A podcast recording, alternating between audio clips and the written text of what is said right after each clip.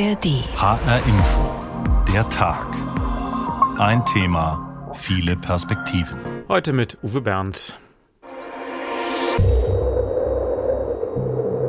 Artenschutz und Windkraft vertragen sich, wenn man es gut macht. Einige Länder machen es gut. Also mich macht sauer, dass Hessen mittlerweile sogar hinter Bayern steht. Wir belegen den letzten Platz beim Ausbau. Bayern hat immerhin fünf Windanlagen errichtet. In Hessen sind es gerade mal vier. Treiber und Investoren müssen wissen, auf welcher Grundlage sie ihre Zukunftsplanung betreiben. Hünstetten im Rheingau-Taunus-Kreis sagt Ja zur Windkraft. Diese Ausbau von Windrädern funktioniert nur in Verbindung mit entsprechender Subventionierung, die in der Mit hohen Stromkosten bezahlt. Das heißt, das Ganze ist absolut unausgegoren. Und wir glauben dran und wir wissen, dass oben auf dem Taunuskamm ein super guter Standort ist, wo renditestark Windenergie produziert werden kann.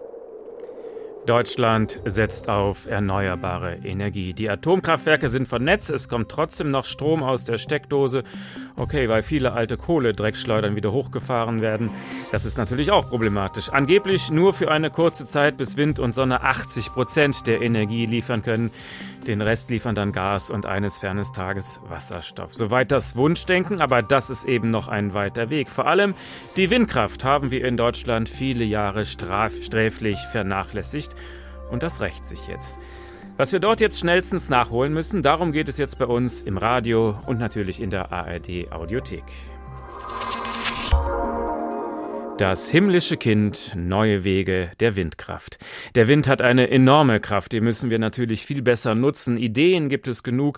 Am Schluss der Sendung träumen wir ein bisschen davon, was eines Tages vielleicht alles machbar sein könnte. Sogar fliegende Windkraftanlagen könnte es eines Tages vielleicht geben. Aber wir beginnen am Boden der Realität und den ehrgeizigen Plänen der Regierung. Christoph Keppeler. Um den Wind, um die Energie aus Wind, darum wird derzeit sehr viel Wind gemacht. Offensichtlich will Wirtschafts- und Klimaschutzminister Robert Habeck endlich vorankommen beim Ausbau der Windkraft in Deutschland. Denn da hat die Bundesregierung ein sehr ehrgeiziges Ziel. Kanzler Olaf Scholz nennt es. Wir müssen bis 2030 vier bis fünf neue Windräder aufstellen pro Tag. Vier bis fünf Windräder pro Tag. Dazu reicht es noch lange nicht. Von Januar bis Ende März ging bundesweit im Schnitt knapp etwas mehr als ein Windrad pro Tag in Betrieb. Mehr nicht. Immerhin wurden in diesem ersten Quartal fast 300 neue Anlagen schon mal genehmigt. Und im ganzen letzten Jahr wurden insgesamt ein Viertel mehr als 2021 neu gebaut. Mehr als drei Viertel aller neuen Windkraftanlagen in Deutschland wurden im letzten Jahr im Norden, in Schleswig-Holstein, Niedersachsen, in Brandenburg oder in Nordrhein-Westfalen gebaut. Der Süden hängt dagegen stark zurück. In Baden-Württemberg wurde nur eine neue Anlage genehmigt, in ganz Bayern nur zwei. Aber auch in Hessen und Thüringen rissen demnach der Zubau neuer Windräder und die Genehmigungen ab. Das muss einfach schneller gehen, meint Dirk Messner, der Präsident des Umweltbundesamtes. Das Tempo müsste auch im Energiebereich, im, im Bereich der, des Ausbaus der Erneuerbaren Faktor drei bis dreieinhalb sein. Drei bei Photovoltaik, dreieinhalb bei Windenergie. Äh, ich würde sagen, wir haben einen Plan und brauchen jetzt die Beschleunigung. Auch Wirtschaftsminister Habeck ist nicht zufrieden, aber er versucht derzeit alles, um die Klimaziele der Bundesregierung zu erreichen. Im März lud er zu einem Windkraftgipfel ein. Wir sehen doch nicht die Genehmigungsgeschwindigkeit, die notwendig ist. Mehr Flächen zur Verfügung zu stellen, schnellere Genehmigungsverfahren zu machen, ist dadurch eine Aufgabe geworden, eine gesamtgesellschaftliche Aufgabe geworden. Und der Geist, mit dem wir hier mit den Ressortkolleginnen und Kollegen zusammengearbeitet haben, spiegelt genau das wider. Dazu hatte die Ampelregierung schon im vergangenen Jahr umfangreiche Maßnahmen beschlossen um den Ausbau der erneuerbaren Energien aus Wind und Sonne zu beschleunigen. Alle Bundesländer müssen jetzt zwei Prozent ihrer Fläche für Windkraftanlagen bereitstellen. Der Vogelschutz wurde gelockert. Denn durch Klagen von Naturschützern wurden bisher oft neue Windräder verzögert, etwa weil sie fürchten, dass geschützte Vogelarten wie der Rotmilan durch die Rotoren der Windräder gefährdet sind. Aber auch Bürger wehren sich aus verschiedenen Gründen gegen die Anlagen und klagen dagegen. Die Zeit drängt. 2030 will die Bundesregierung, dass 80 Prozent des Stroms in Deutschland aus erneuerbaren Energien kommt. Zurzeit sind es nur rund die Hälfte davon. Nur dann wird einfach auch noch viel, viel mehr Strom gebraucht werden, weil es dann auch noch Millionen mehr Elektroautos geben wird und Millionen mehr Wärmepumpen als Ersatz für bisherige Gas- und Ölheizungen, die auch Strom benötigen. Ende April gibt's schon einen weiteren Windgipfel mit Minister Habeck. Am 24. April aber wird es im belgischen Ostende ein internationales Treffen geben. Auch Kanzler Scholz kommt dorthin. Die Nordsee-Anrainerstaaten treffen sich, um die Offshore-Windkraft kräftig auszubauen. Denn auch da muss noch viel mehr passieren. Auch wenn letztes Jahr 38 neue Anlagen auf offener See erstmals Strom geliefert haben. Stefan Timm vom Bundesverband der Offshore-Windkraftbetreiber. Was wir gesehen haben im vergangenen Jahr ist, dass der Ukraine-Krieg und die damit äh, zusammenhängende äh, Sorge um die Versorgungssicherheit dazu beigetragen hat, dass der politische Wille vorhanden war, Dinge zu beschleunigen. Und diesen Willen, den brauchen wir auch bei der Offshore-Windenergie. Langsam aber sicher scheint es mit dem Verzögern der bei vielen bisher ungeliebten Windkraft also ein Ende zu haben. Überall will man offenbar bei der Windkraft nicht mehr kleckern, sondern klotzen. Das ist auch bei der Offshore-Windenergie sehr nötig, denn neue Windparks im Meer werden die Leistung von jetzt 8 Gigawatt zwar verdoppeln, auf 16 Gigawatt, aber Ziel der Bundesregierung ist für die Offshore-Windenergie bis 2030 30 Gigawatt, also nochmal doppelt so viel. Das sind hehre Ziele, aber wie realistisch ist das alles? Fragen wir jemand aus der Praxis. Windkraftunternehmer Johannes Lackmann von der Firma Westfalenwind. Er gilt als einer der Pioniere der Energiewende in Deutschland. Schönen guten Abend, Herr Lackmann. Guten Abend. Sie bauen sogenannte Bürgerwindparks. Wie funktioniert dieses Modell? Wir nehmen bei der äh, Projektbeginn ähm, die Bürger mit. Das heißt, wir äh, machen nicht nur Öffentlichkeitsbeteiligung, sondern die Bürger können auch mit in die Projekte investieren. Das ist ganz wichtig, denn wenn den Bürgern die Projekte mitgehören, dann äh, schafft das eine viel höhere Akzeptanz. Dann freuen sich die Bürger, dass sie die Windkraftanlagen haben und viele Bürger sind auch stolz darauf, an solchen Projekten beteiligt zu sein. Und ist es schwierig, Bürger zu finden, die da mitmachen wollen, oder hat sich das gebessert in der letzten Zeit? Das war noch nie schwierig. Äh, die Bürger ähm, beteiligen sich gern an den Projekten. Wir, wenn wir äh, die äh, Beteiligungsmöglichkeiten öffnen, dann kommen wir wirklich nur bis zum nächsten Dorf, dann ist das Projekt schon finanziert. Also wir haben mehr Beteiligungswünsche, als wir überhaupt Projekte haben. Aber gleichzeitig gibt es doch wahrscheinlich auch Widerstand gegen große Windkrafträder, oder wie sieht das aus? Äh, das mit dem Widerstand ähm, hat sich in den Gegenden, wo viel Windkraftanlagen schon stehen, aufgelöst. Dort gibt es kaum noch Widerstand. Die Menschen erkennen die Vorteile, sie sehen die wirtschaftlichen Vorteile auch, sie haben die ökonomischen Notwendigkeiten erkannt. Ähm, dort, wo zum ersten Mal geplant wird, dort gibt es am meisten Widerstand. Und äh, das ist ein merkwürdiges Phänomen, aber letztlich auch dadurch erklärbar, weil wenn die Menschen sehen, dass die Technik machbar ist und dass keine negativen Folgen für sie entstehen und dass es nur natürlich das Landschaftsbild verändert, das lässt sich nicht leugnen, aber mehr nicht, dann können die Menschen gut damit leben. Und im Gegenzug bekomme ich eine Rendite, wenn die Anlage gut läuft, oder zahle ich weniger Strom oder was habe ich dann davon als Bürger? Also die Projekte sind so gestaltet, dass die Bürger natürlich eine ordentliche Rendite bekommen, denn die Vergütungen sind äh, völlig ausreichend dafür. Und dann kommt es darauf an, wie die Initiatoren, die Projektbetreiber mit den Bürgern umgehen. Wir machen es so, dass wir nicht nur Beteiligung gewähren, sondern wir äh, sorgen auch dafür, dass dort, wo die Windkraftanlagen stehen, günstige Strompreise verfügbar sind. Wir haben einen eigenen Stromvertrieb dafür gegründet, damit wir das auch so organisieren können. Denn wir können den Bürgern nicht immer nur moralisch ins Gewissen reden mit schmelzenden Gletschern etc., sondern die müssen real Vorteile davon haben. Dann ist das mit der Akzeptanz auch überhaupt kein Problem. Klingt so, als sei Ihre Firma jetzt ausgelastet bis zum Anschlag oder könnten Sie auch noch mehr machen? Im Moment sind wir wirklich sehr gut ausgelastet. Das heißt nicht, dass wir jeden Tag bauen können. Äh, wir, die Genehmigungsprozesse dauern lange, aber damit sind wir auf jeden Fall gut ausgelastet. Wie viele Mitarbeiter haben Sie zurzeit? Wir haben jetzt 120 Mitarbeiter. Was sind so die Hindernisse auf dem Weg bis zur Genehmigung und bis zum Bau? Ja, früher war der Bau einer Windkraftanlage möglich mit einer einfachen, mit einem Bauantrag und dann ging das auch innerhalb von sechs Monaten. Heute muss man einen äh, Antrag stellen nach Bundesemissionsschutzgesetz. Das ist also ein sehr komplexes Verfahren und das dauert etwa bis zu sechs Jahren. Äh, das ist der gleiche Aufwand etwa wie wenn man eine Chemiefabrik baut. Es ist unfassbar, äh, aber das ist der Status. Und die ganzen Erleichterungen, die uns versprochen worden sind, die stehen zunächst mal auf dem Papier und wir sehen auch das Bemühen der Politik, aber bei den örtlichen Behörden vor Ort ist davon noch ziemlich wenig angekommen. Also früher sechs Monate für die Genehmigung, heute sechs Jahre. Das klingt ja unglaublich. Die Ampelregierung will doch die Bürokratie vereinfachen. Merken Sie davon schon was? Es gibt äh, solche abstrakten Regelungen im äh, Gesetz, dass, es, äh, dass die äh, Belange der erneuerbaren Energien Vorrang haben sollen. Aber solche abstrakten Regelungen kommen bei einzelnen Behördenmitarbeitern und auch bei den Vorgesetzten nicht an.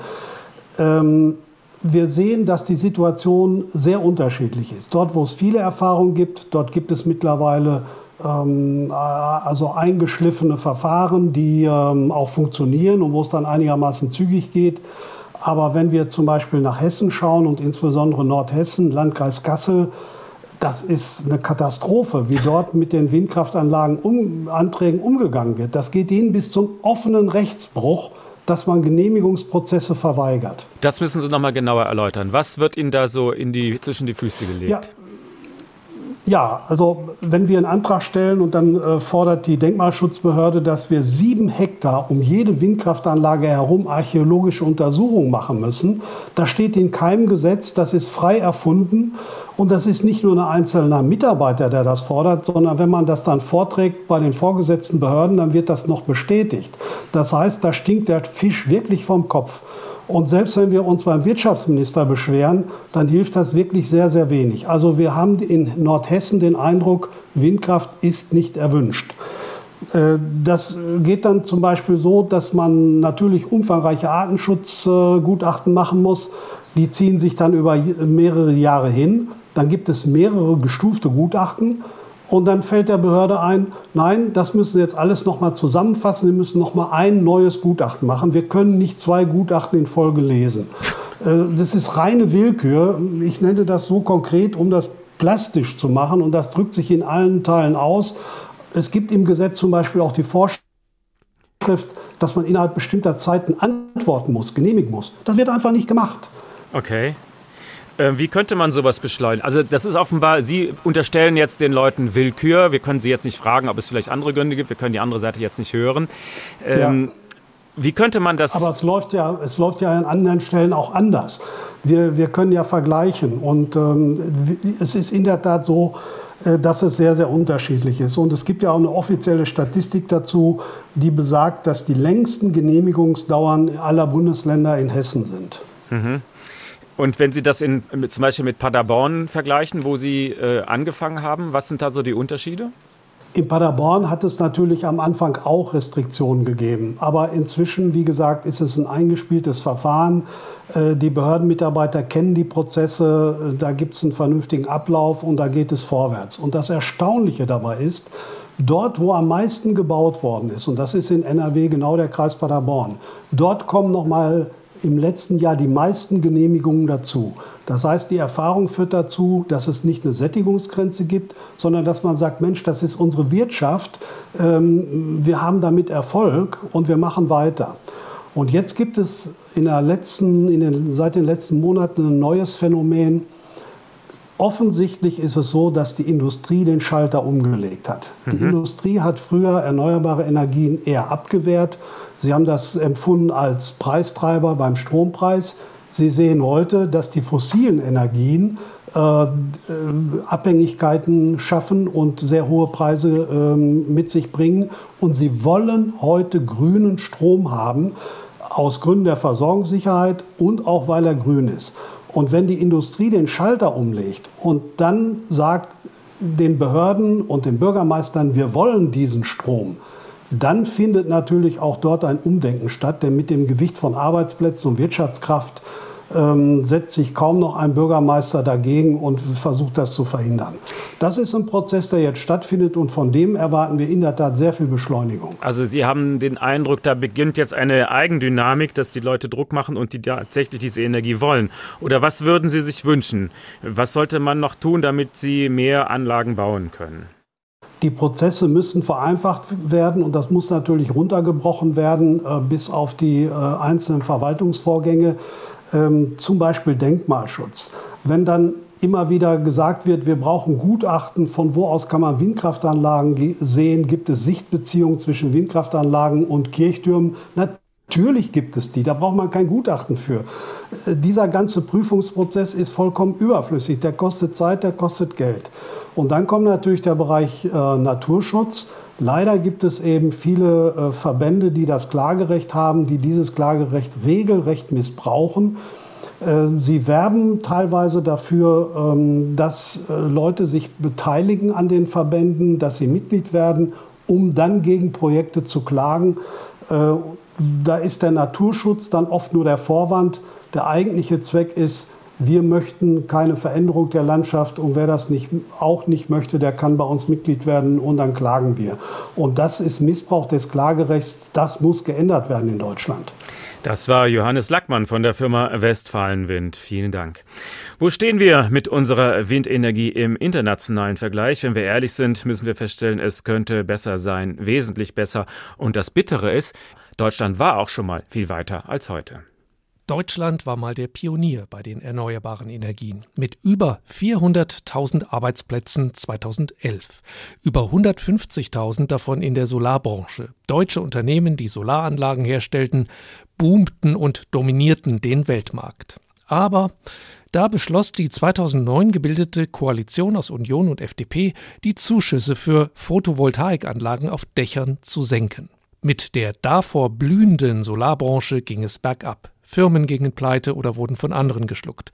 Von den Arbeitsplätzen blieb nur weniger als ein Drittel übrig. Die Konkurrenz in China, die schlief nicht. Heute sind sieben der zehn weltweit größten Solarmodulhersteller chinesische Firmen, nur eine aus Deutschland. Die Windenergiebranche in Deutschland war damals noch im Aufwind. Auf ihrem Höhepunkt 2016 arbeiteten dort fast 170.000 Beschäftigte. Aber jetzt trat auch die GroKo aus Union und SPD kräftig auf die Bremse, diesmal beim Ausbau der Windkraft. Mit der Folge berichtete 2017 das HR-Wirtschaftsmagazin MEX. 2016 wurden 174 neue Windräder genehmigt, ein Rekord. In diesem Jahr dagegen gerade mal sieben Genehmigungen bislang. Der Grund? Für Genehmigungen bis Ende 2016 gab es noch eine garantierte Förderung von 8,9 Cent pro Kilowattstunde. Seit 2017 gibt es ein Ausschreibungsverfahren. Der billigste kriegt den Zuschlag. Die Bundesländer durften jetzt Mindestabstände von Windkraftanlagen zu Wohnhäusern festlegen. Bei vielen kam das gut an. Überall kämpften Bürger gegen Windräder in der Nachbarschaft. Die Investitionen in der Windenergie schrumpften innerhalb von zwei Jahren auf fast ein Fünftel. 60.000 Arbeitsplätze wurden abgebaut, stiegen dann allerdings ab 2020 wieder leicht an. Deutschland unter Kanzlerin Merkel zeigte seiner Windenergiebranche die kalte Schulter. China dagegen päppelte die seine.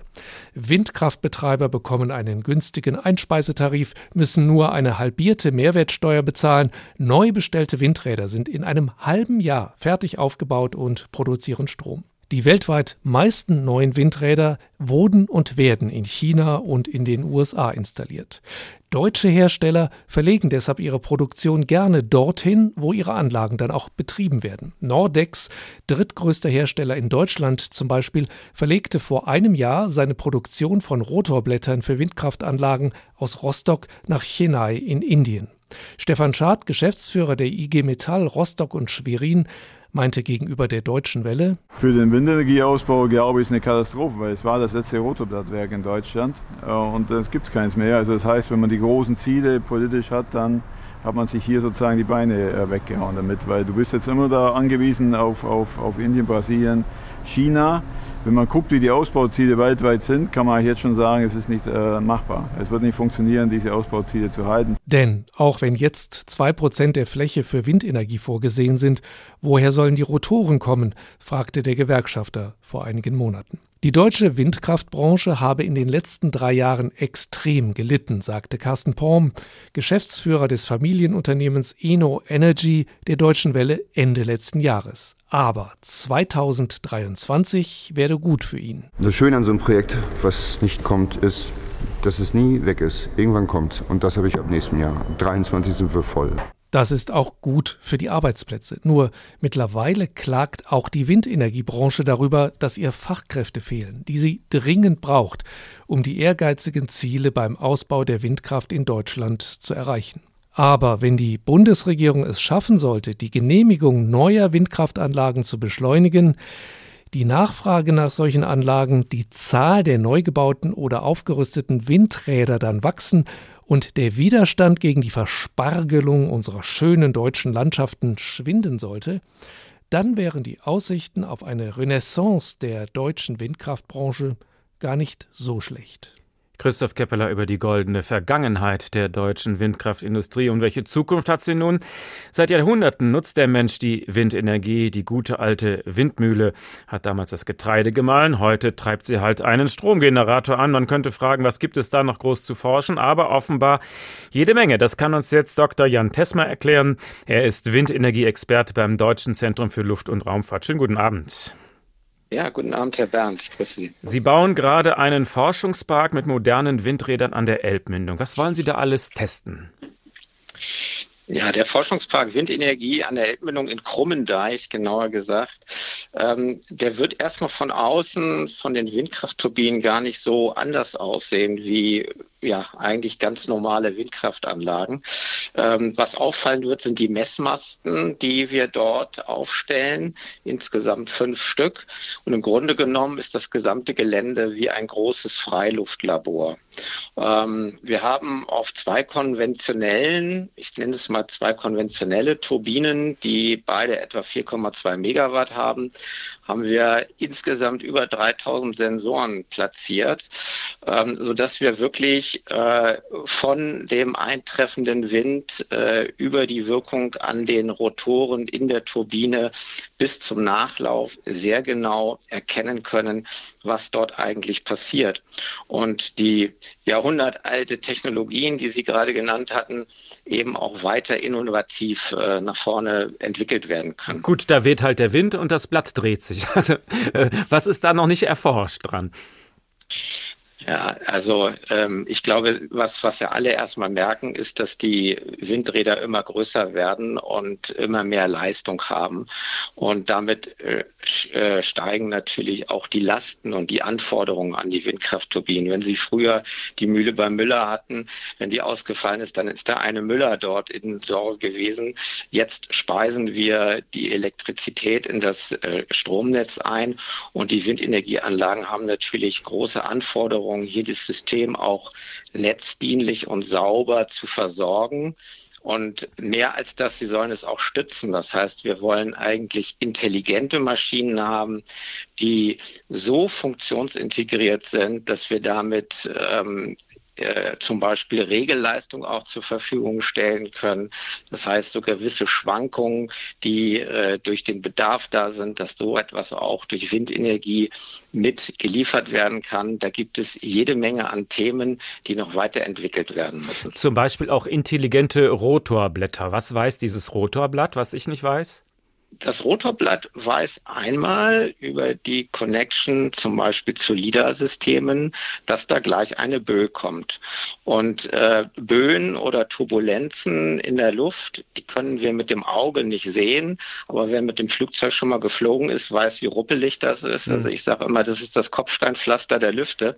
Und das ist das, was eben auch die Turbinen äh, wirklich nachher beansprucht, was sie altern lässt, was sie ermüdet und ähm, wo es gilt, hier hier ähm, rechtzeitig gegenzusteuern, wo ein riesiges Rotorblatt tonnenschwer dann äh, gegensteuern muss, beziehungsweise wir arbeiten zum Beispiel an Klappen, ähnlich wie im Flugzeugbau, dass äh, solche Rotorblätter durch flinke Stellgitter, durch adaptive Strukturelemente auf solche Böen reagieren können und damit ähm, die Anlagen schonen und langlebiger machen.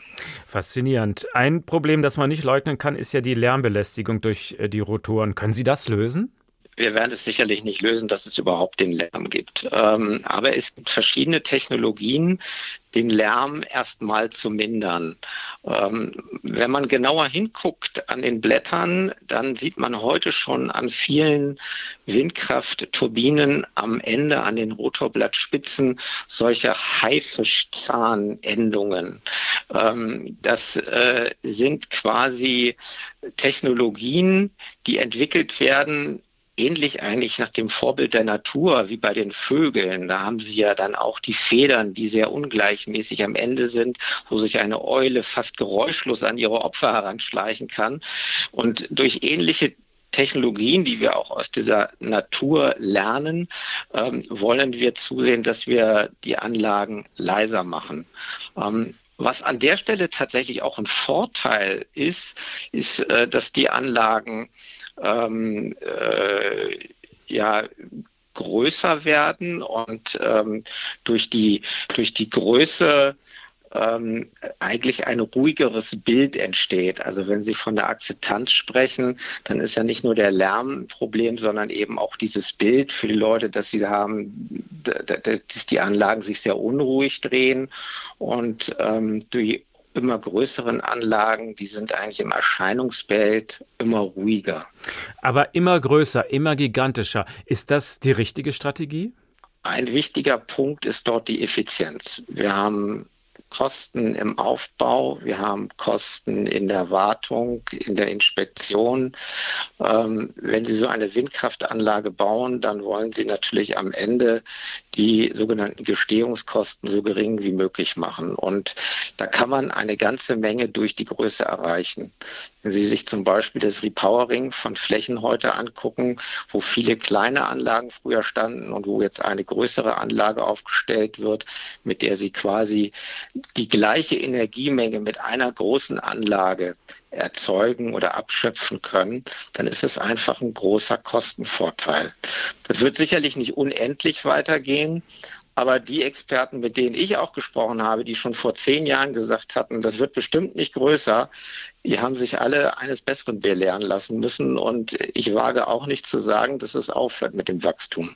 Und auf der anderen Seite gibt es ja auch immer mehr Mini-Windkraftanlagen. Könnte das vielleicht eine Zukunft sein? Die sind genehmigungsfrei, die sind leise, die kann sich jeder Hausbesitzer auf sein Eigenheim setzen, sieht auch ganz hübsch aus. Bisher hört man immer, das sei Spielzeug. Oder was halten Sie davon? Ja, da muss ich mich leider dieser letzten Meinung doch weitestgehend anschließen. Also ich will es nicht abtun. Ich glaube, wer so etwas haben möchte, wer, wer das schön findet, ähm, wer das auch, äh, ja, ich meine, wir stellen uns alles Mögliche in den Garten. Insofern, warum nicht auch so eine kleine Windkraftanlage? Aber wer das aus wirtschaftlichen Gesichtspunkten machen will oder wer damit die Energiewende stemmen will, ähm, ich glaube, der muss zu anderen Mitteln greifen. Sie sagen, die Windenergie steckt immer noch in den Kinderschuhen. Also welche Hoffnung haben Sie? Was wird noch kommen in der Windenergie? Also das eine ist erstmal die Windausbeute äh, dass wir wirklich noch viel effizienter den Wind, den wir in den begrenzten Flächen ernten können, dann auch in Energie umwandeln. Dass wir die Stunden, die das Jahr hat, noch besser nutzen, die Anlagen dort auch in Volllast zu betreiben. Und wenn wir das schaffen, dass die Windenergieanlagen dann auch äh, stetig ihren Dienst tun, dann hoffe ich, dass auch die Akzeptanz steigt. Und das ist natürlich auch eine Sache der Forschung, dass man hier gucken muss, was stört eigentlich die Leute und dass wir in zehn Jahren eine deutlich klarere Akzeptanz auch in der Gesellschaft haben. Und das Dritte wäre vielleicht, ja, dass wir wirklich von intelligenten Windkraftanlagen sprechen können, die hochfunktionsintegriert sind, mit wiederverwertbaren Materialien, mit formadaptiven Strukturen und mit effizienten Lärmreduktionsmechanismen. Das war Dr. Jan Tesma, Windenergieexperte beim Deutschen Zentrum für Luft- und Raumfahrt. Herzlichen Dank. Diesen Podcast bekommen Sie in der App der ARD Audiothek. Kommen wir zurück nach Hessen. Wir haben ja gerade schon gehört, in Sachen Windkraft läuft hier offensichtlich nicht alles rund. Das sieht der grüne Wirtschaftsminister im Land natürlich ein kleines bisschen anders. Timo Kurt zeigt uns, wie die Diskussion im Landtag in Wiesbaden läuft. Quizfrage. Wie viele Windräder braucht man, um den Strom eines Atomkraftwerks zu ersetzen? Laut Schätzungen des Bundesverbands der Windenergie sind es bis zu 1000 Stück, wobei diese Zahl je nach Größe und Art des Windrads variieren kann. In Hessen sind dieses Jahr gerade einmal vier neue Windräder ans Netz gegangen. Viel zu wenig, sagt die Geschäftsführerin des Verbandes in Hessen, Katharina Prenzel. Also mich macht sauer, dass Hessen mittlerweile sogar hinter Bayern steht. Wir belegen den letzten Platz beim Ausbau. Bayern hat immerhin fünf Windanlagen errichtet. In Hessen sind es gerade mal vier. Um aber die hessischen Klimaziele erreichen zu können, müssten wir jährlich 100 Windanlagen errichten. Davon sind wir Lichtjahre entfernt. Schuld am eher lahmen Ausbau der Windenergie ist laut ihr vor allem die Bürokratie. Mehr als drei Jahre dauert es durchschnittlich, bis der Bau einer Windkraftanlage in Hessen genehmigt wird. Außerdem stehen klagefreudige Windkraftgegner immer wieder auf der Bremse. Es gibt Initiativen, muss ich gestehen, das sind Scheininitiativen. Sie behaupten, sie würden für den Naturschutz eintreten, was aber so nicht stimmt. Hauptsächlich wollen sie Windenergie verhindern. Das ist diese typische Not in my backyard Mentalität, ja, die in Hessen ganz stark um sich greift. Hier werden derzeit 133 Windanlagen beklagt. Not in my backyard, nicht in meiner Nachbarschaft. Der Verband fordert deshalb, dass die Politik mit Gesetzen endlich den Turbo beim Bau der Windenergie anschaltet. Das sei doch längst passiert, entgegnet der grüne Wirtschaftsminister Tarek Al-Wazir. Über 300 Windkraftanlagen seien kurz vor der Genehmigung. Und wir haben in diesem Jahr Anfragen für 400 neue Windräder, weil die Gesetzesänderungen auf Bundesebene und auch unsere Veränderungen, die wir hier in Hessen gemacht haben, im Hessischen Energiegesetz und auch bei dem Personal der Genehmigungsbehörden sehr klar zeigen, dass die Projektierer sehen, dass hier jetzt wieder was geht. Also das wird jetzt wieder steil nach oben gehen. Steil nach oben. In den nächsten Jahren sei mit hunderten neuen Windrädern in Hessen zu rechnen, so Al-Wazir. Auch weil es mit der Ampel jetzt endlich eine Bundesregierung gebe, die die Energiewende ernst nimmt. Gleichzeitig bittet der grüne Wirtschaftsminister aber auch um Verständnis, dass es insbesondere in Hessen Zeit brauche, bis dieser Turbo richtig durchstarten kann. Und natürlich haben wir in Hessen ein paar Herausforderungen, die andere nicht haben. Wir sind das waldreichste Bundesland. Deswegen sind natürlich die Natur- und Artenschutzprüfungen beim Windradbau noch mal ganz besonders schwierig. Es ist was anderes, ob ich irgendwie ein, ich sag mal, 50 Meter Windrad an die niedersächsische Küste stelle auf dem Acker oder ob ich ein 150 Meter Windrad äh, in Hessen auf dem Berg in den Wald stelle. Stelle? Alles Ausreden, sagt die Opposition. Seit fast zehn Jahren sitzen die Grünen jetzt in der hessischen Regierung. Da hätte der Ausbau der Windenergie schon längst vorangetrieben werden müssen, kritisiert zum Beispiel die Linkspartei. Der Ausbau der erneuerbaren Energien in Hessen, insbesondere der Windkraftanlagen, der läuft im Schneckentempo. Und die Schnecke, die ist grün und die politische Verantwortung trägt Tarek Al-Wazir und das ist ein Armutszeugnis für eine grüne Landesregierung sagt der Fraktionschef der Linken im Landtag Jan Schalauske. Al-Wazir kennt die Kritik und weiß, dass er beim grünen Kernthema schnell liefern muss. Nicht nur, um bei der Landtagswahl gut abzuschneiden, sondern auch, um Hessens hohen Strombedarf zu sichern und nicht abhängig von anderen zu sein. Die Energiewende ist auch eine Frage der Versorgungssicherheit, eine Frage der Unabhängigkeit, weil wir natürlich nicht nochmal in eine Situation kommen wollen, dass Herr Putin uns so versucht zu erpressen. Wind und Sonne kann er uns nicht abstellen. Doch was nutzt all die Sonne und der viele Wind, wenn er nicht zum Verbraucher in die Steckdose kommt? Auch unser Stromnetz spielt nun mal eine ganz wesentliche Rolle bei der Versorgungssicherheit.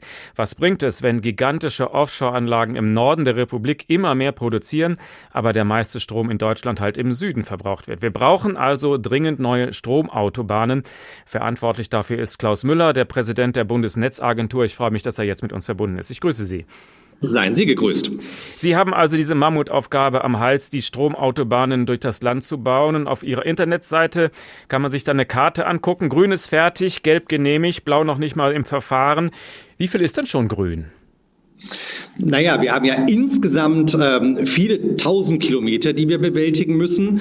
Und ähm, wir haben davon bisher nur einen kleinen Teil geschafft. Aber es ist ja etwas, was man schrittweise vorangehen muss. Das heißt, wir können einmal einen Blick darauf werfen, was die gebauten Kilometer sind, was dann die genehmigten Kilometer sind und was die in der Planung befindlichen Kilometer sind. Wichtig ist, dass es jetzt schneller geht als bisher. Warum dauert das so lange? Vieles ist nur blau gestrichelt, auch hier in Hessen. Genau, das hat mehrere Gründe. Erstens, wir hatten jetzt lange eine Rechtslage, eine Gesetzeslage, die nicht auf Beschleunigung äh, ausgerichtet war. Das hat der Deutsche Bundestag jetzt in zwei großen Gesetzesnovellen, einmal letztes Jahr, was deutsches Recht angeht, und jetzt Anfang diesen Jahres, was europäisches Recht angeht, geändert. Ähm, zweitens, wir haben natürlich äh, Engpässe bei den Netzbetreibern, die das äh, planen und bauen müssen. Und auch die Bundesnetzagentur kann sich immer an die eigene Nase fassen. Auch wir wir konnten Dinge noch mal optimieren. Ich glaube, dass wir jetzt aber die letzten Monate genutzt haben, um das viel besser aufzustellen, so dass wir jetzt einfach schneller werden. Und ich glaube, auch in der Bevölkerung hat sich was geändert. Nicht bei allen, das respektiere ich, aber wir sehen, dass zum Beispiel wesentlich weniger Beschwerdeschreiben bei der Bundesnetzagentur eingehen, als das in den letzten Jahren der Fall war. Also viele Jahre haben wir das Thema ein bisschen verschlafen. Jetzt versuchen Sie das aufzuholen. Wie steht es denn mit dem Widerstand in der Bevölkerung? Tatsächlich weniger als früher, weil das Thema wichtiger ist oder wie erklären Sie sich das? Eindeutig ja, wobei es jetzt natürlich schwer ist, das zu messen. Das, worauf ich mich jetzt bezogen habe, war in den letzten Jahren konnte die Bundesnetzagentur immer auf einen großen Schwung an Briefen, an E-Mails, an Protestschreiben blicken. Das hat jetzt so bitter das klingt, seit dem russischen Angriffskrieg deutlich abgenommen. Das heißt, ein Verständnis dafür, dass wir uns selber um unsere Energieerzeugung und dann vor allem den Transport kümmern müssen, das Verständnis hat, glaube ich, bei Bürgerinitiativen, bei Kommunen, in der Politik, bei den Menschen äh, deutlich zugenommen, auch wenn es um den Preis ja, der Beeinträchtigung geht, weil Stromklasse schön finden muss natürlich keiner. Klar, die riesengroßen Masten sind äh, alles andere als schön. An manchen Orten wird gefordert, sie unterirdisch zu verlegen. Wäre das eine Lösung? Das ist ja auch in großen Strecken der Fall, ähm, in, in, vielen Teilen Deutschlands. Wir müssen aber leider feststellen, so wirklich zur Akzeptanzsteigerung hat das nicht beigetragen. Also die großen Hoffnungen, die es da vor einigen Jahren gegeben hat, ob die sich wirklich erfüllt haben, da würde ich ein Fragezeichen dran machen. Wir wussten immer, Erdkabel sind teurer im Verlegen. Da kann man sagen, das muss einem das vielleicht wert sein. Wir kriegen jetzt Hinweise von den Netzbetreibern, dass das auch im Unterhalt nicht ganz trivial ist, weil wenn es irgendwo mal eine Störung gibt, kann ich das natürlich bei einer überirdischen Leitung, also den klassischen Strommasten, wesentlich leichter erkennen und reparieren. Da werden wir Erfahrung damit sammeln, wie teuer diese Reparaturen dann bei Erdkabeln sind. Und dass es irgendwie schneller gegangen ist, das hat, glaube ich, damals keiner wirklich zu hoffen gewagt. Das ist auch nicht eingetreten. Und ähm, jetzt in Zeichen, wo alles schneller gehen muss, würde ich dem auch immer Priorität einräumen. Manchmal liefert der Wind extrem viel Energie in den stürmischen Nächten und manchmal überhaupt gar nichts, wenn es windstill ist. Was bedeutet das für die Netzstabilität? Für die Netzstabilität, genauso wie die Versorgungsstabilität, bedeutet, dass wir inzwischen uns auf ein sehr volatiles System einrichten müssen. Stichwort ist hier die Dunkelflaute, also es weht nicht nur kein Wind, sondern es weht eben auch manch, äh, es scheint auch manchmal nicht die Sonne. Das heißt, beide großen erneuerbaren Energieträger sind natürlich nicht zu 100 Prozent verfügbar und darum hat die Bundesregierung, äh, Minister Habeck, eine ähm, neue Kraftwerkstrategie angekündigt angekündigt und die schon in diesem zweiten Halbjahr äh, des Jahres 2023 ähm, auf den Weg gebracht sein soll, um für die Momente, wo uns Erneuerbare nicht versorgen, was wie gesagt vorkommt, nicht sehr viel, aber es wird vorkommen ähm, in der Zukunft, dann nach wie vor Strom erzeugen zu können. Das müssen sehr, sehr flexible Kraftwerke, können dann auch sehr effiziente Kraftwerke sein und die werden am Anfang auf Gasbasis und perspektivisch ähm, auf der Grundlage von grünem Wasserstoff funktionieren. Und der umgekehrte Fall, dass wir einfach die Anlagen abschalten müssen, weil sie viel zu viel produzieren, wie oft kommt das vor? Das ist auch im Jahr sehr, sehr unterschiedlich. Ähm, es hängt auch sehr, sehr stark davon ab, äh, inwieweit der Netzausbau in einer bestimmten Region, ich sage jetzt mal vor allem einer nordostdeutschen Region in Deutschland, bisher erfolgt ist. Darauf wird es ähm, aber auch eine regulatorische Antwort geben. Auch hier hat das Ministerium klar gesagt, sie sind mit der jetzigen Struktur, wo wir eben abschalten statt nutzen, nicht einverstanden. Und wir haben ja an anderer Stelle die Diskussion, was kann eigentlich ein günstiger Industriestrompreis sein. Da wird die Frage dieses abgeschalteten erneuerbaren Stromes sicherlich eine Rolle spielen. Und das Zweite, das Stichwort der Elektrolyseure. Also wenn die Wasserstoffwelt jetzt wirklich vor der Tür steht und auch hier macht die Politik ja auch parteiübergreifend äh, großen Druck, dann werden natürlich Elektrolyseure eine Möglichkeit sein, diesen erneuerbaren, sehr, sehr günstigen Strom dann auch in Wasserstoff umzuwandeln. Und mit Wasserstoff haben wir natürlich ein Medium, das sich anders als Strom speichern lässt.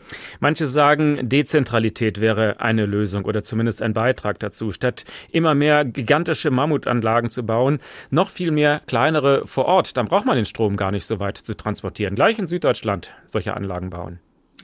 Ich begrüße jede Windkraftanlage, die in Süddeutschland gebaut wird. Aber die Erkenntnis ist, so einfach ist das nicht und dass der Widerstand gegen kleine Windkraftanlagen eindeutig geringer wäre oder umgekehrt die Akzeptanz so viel größer wäre als für den Netzausbau, äh, ich glaube, diese These lässt sich so nicht halten. Ähm, und wir haben natürlich auch geografische Unterschiede. Also Windkraft in Nord-, Nordost-, Ostdeutschland in Nord- und Ostsee zu erzeugen, ist einfach nochmal so viel preisgünstiger, so viel leistungsstärker. Ich erinnere an die Auktionen, wo wir Offshore-Windparks ähm, für null Cent vergeben konnten. Also null Cent in der Erzeugung nachher von Offshore-Windstrom. Das ist natürlich schon wahnsinnig günstig an der Stelle. Das heißt, wir brauchen hier keinerlei finanzielle Unterstützung mehr. Und dieser sehr, sehr günstige Strom, der muss natürlich dann ganz, in ganz Deutschland verteilt werden. Und darum landen wir in der Ergänzung zur Dezentralität eben trotzdem bei einem Bedarf des Netzausbaus. Andere sagen, macht den Strom im Norden sehr viel billiger und im Süden sehr viel teurer, wenn die ihn nicht selber produzieren. Denn schließlich müssen wir alle diese Leitungen bezahlen. Sollte der Süden mehr bezahlen? Ist das fair? Das ist eine hochpolitische Diskussion, die Sie gerade ansprechen, die aber zumindest hinter vorgehaltener Hand ähm, auch durchaus schon lautstark geführt wird. Ähm, bei der Bundesnetzagentur sind sowohl die Hoffnungen wie die Befürchtungen ähm, schon artikuliert worden. Ähm, insofern bitte ich einfach um Verständnis, dass es nicht die Rolle einer Regulierungsbehörde ist, sich hier weit aus dem Fenster zu lehnen. Aber in der Tat, die Diskussion ist da. Sie kommt zum Teil aus einer europäischen Perspektive. Sie kommt, was jetzt das Thema der Netzentgelte angeht, durchaus auch stark von den Bundesländern, die viel Erneuerbaren, vor allem Windstrom, ausgebaut haben und die tatsächlich das jetzige System unfair finden. Ergebnis ist, die letzte Energieministerkonferenz hat sich darauf geeinigt, dass man das ändern muss, aber sie war sich einig, dass sie sich uneinig ist, wie es geändert werden soll. Auch die Stabilität des Netzes wird manchmal ängstlich betrachtet und dann gibt es diese Horrorszenarien. Was ist, wenn ein riesengroßer Blackout passiert, weil die großen Leitungen zusammenbrechen aus dem einen oder anderen Grund? Wie, wie ernst zu nehmen ist diese Gefahr? Die würde ich gerne zweiteilen. Das eine ist, dass wir natürlich Probleme haben, nicht genug Strom in Deutschland zu haben, das ist es nicht, sondern nicht immer den richtigen Strom an der richtigen Stelle in Deutschland zu haben. Das können wir technisch bewerkstelligen, aber wir zahlen einen hohen Preis dafür. Die Expertinnen unter ihren Zuhörern und Zuhörern nennen das dann Redispatch-Kosten. Und in der Tat, das ist schon auch eine milliardenschwere Summe, die sich Deutschland hier den fehlenden Netzausbau ähm, noch kosten lassen muss. Das wird natürlich abnehmen, je stärker und schneller und besser wir beim Netzausbau werden. Aber es ist erstmal ein Problem, was wir haben, ein finanzielles Problem, was wir haben. Was jetzt den zweiten Anteil Ihrer Frage angeht, da glaube ich, können wir auf viel Erfahrung, dann doch auch ein stabiles Netz zurückblicken, sodass uns dieses Thema aktuell und auch unmittelbar keine Sorgenfalten auf die Stirn treibt. Wann können Sie die Füße hochlegen in Ihrem schicken Büro? Wann ist das Netz so weit, dass wir sagen, egal wie viel Wind es ist, er kommt dort an, wo er hin muss? Naja, ich befürchte, ähm, dass das noch eine ganze Weile dauern wird und ähm, womöglich auch noch Amtsnachfolgerin oder Amtsnachfolger in der Bundesnetzagentur beschäftigen wird. Die nächsten zehn Jahre haben wir hier noch sehr, sehr viel zu tun. Das war der Präsident der Bundesnetzagentur Klaus Müller. Vielen Dank. Neue Windkraftanlagen braucht das Land. Im Prinzip sind sich die meisten darin einig. Doch wenn sie dann vor im eigenen Ort gebaut werden soll oder gar vor dem eigenen Haus, dann ist der Widerstand oft groß und ein zermürbend langer Prozess beginnt. Jens Borchers mit einem Beispiel aus dem Odenwald. Fünf Windkraftanlagen, jede 250 Meter hoch, auf einem bewaldeten Berg, dem Hebert. Das reicht für einen Konflikt. Als die Gemeinde Eberbach, 15.000 Einwohner am Odenwald gelegen, 2015 anfängt, über Windkraft nachzudenken, ist sofort der Streit da. Zwei Lager bilden sich, eine Initiative für, eine gegen die Windräder. Bürgermeister Peter Reichert. Ah, ja klar, diese, diese Spaltung war immer präsent. Wir haben, wir haben immer gespürt, dass es etwa hälftig in der Bürgerschaft ist. In Eberbach wird zunächst eine Bürgerbefragung gemacht. Ergebnis? Eine Mehrheit für die Windräder, aber das Ergebnis ist für die Gemeindevertreter nicht bindend. Also geht die Debatte weiter, teilweise heftig.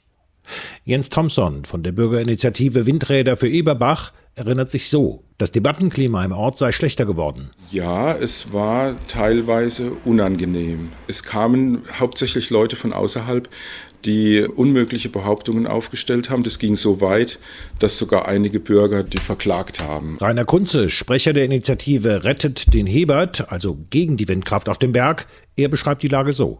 Ja, es gibt halt relativ viele Leute, die unentschlossen sind. Und dann gab es eben die Befürworter, die man auch mit Argumenten nicht von der Sinnlosigkeit überzeugen konnte. Genauso gibt es halt die Windkraftgegner, die die Befürworter auch nicht mit irgendwelchen Argumenten überzeugen konnten. Und es waren halt total verhärtete Fronten. Bürgermeister Reichert und die Gemeindevertretung sehen, es muss was passieren. Sie hören sich um, sie recherchieren und heraus kommen zwei konkrete Schritte. Schritt eins: Die Stadt macht ein Interessenbekundungsverfahren. Schritt zwei: Ein Bürgerentscheid, diesmal bindend für alle. In Schritt 1, dem Interessenbekundungsverfahren, wurden potenzielle Windradbetreiber aufgerufen, konkrete Vorschläge zu machen. Alles musste transparent sein, für die Interessenten, für Befürworter, für die Gegner und vor allem für die Bürger.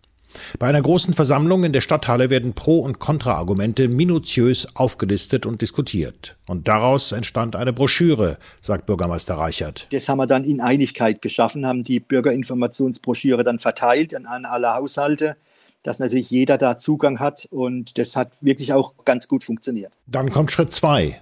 Der Bürgerentscheid. Alle Wahlberechtigten dürfen abstimmen. Soll Eberbach die Flächen auf dem Hebert an Windkraftbetreiber verpachten? Ja oder nein?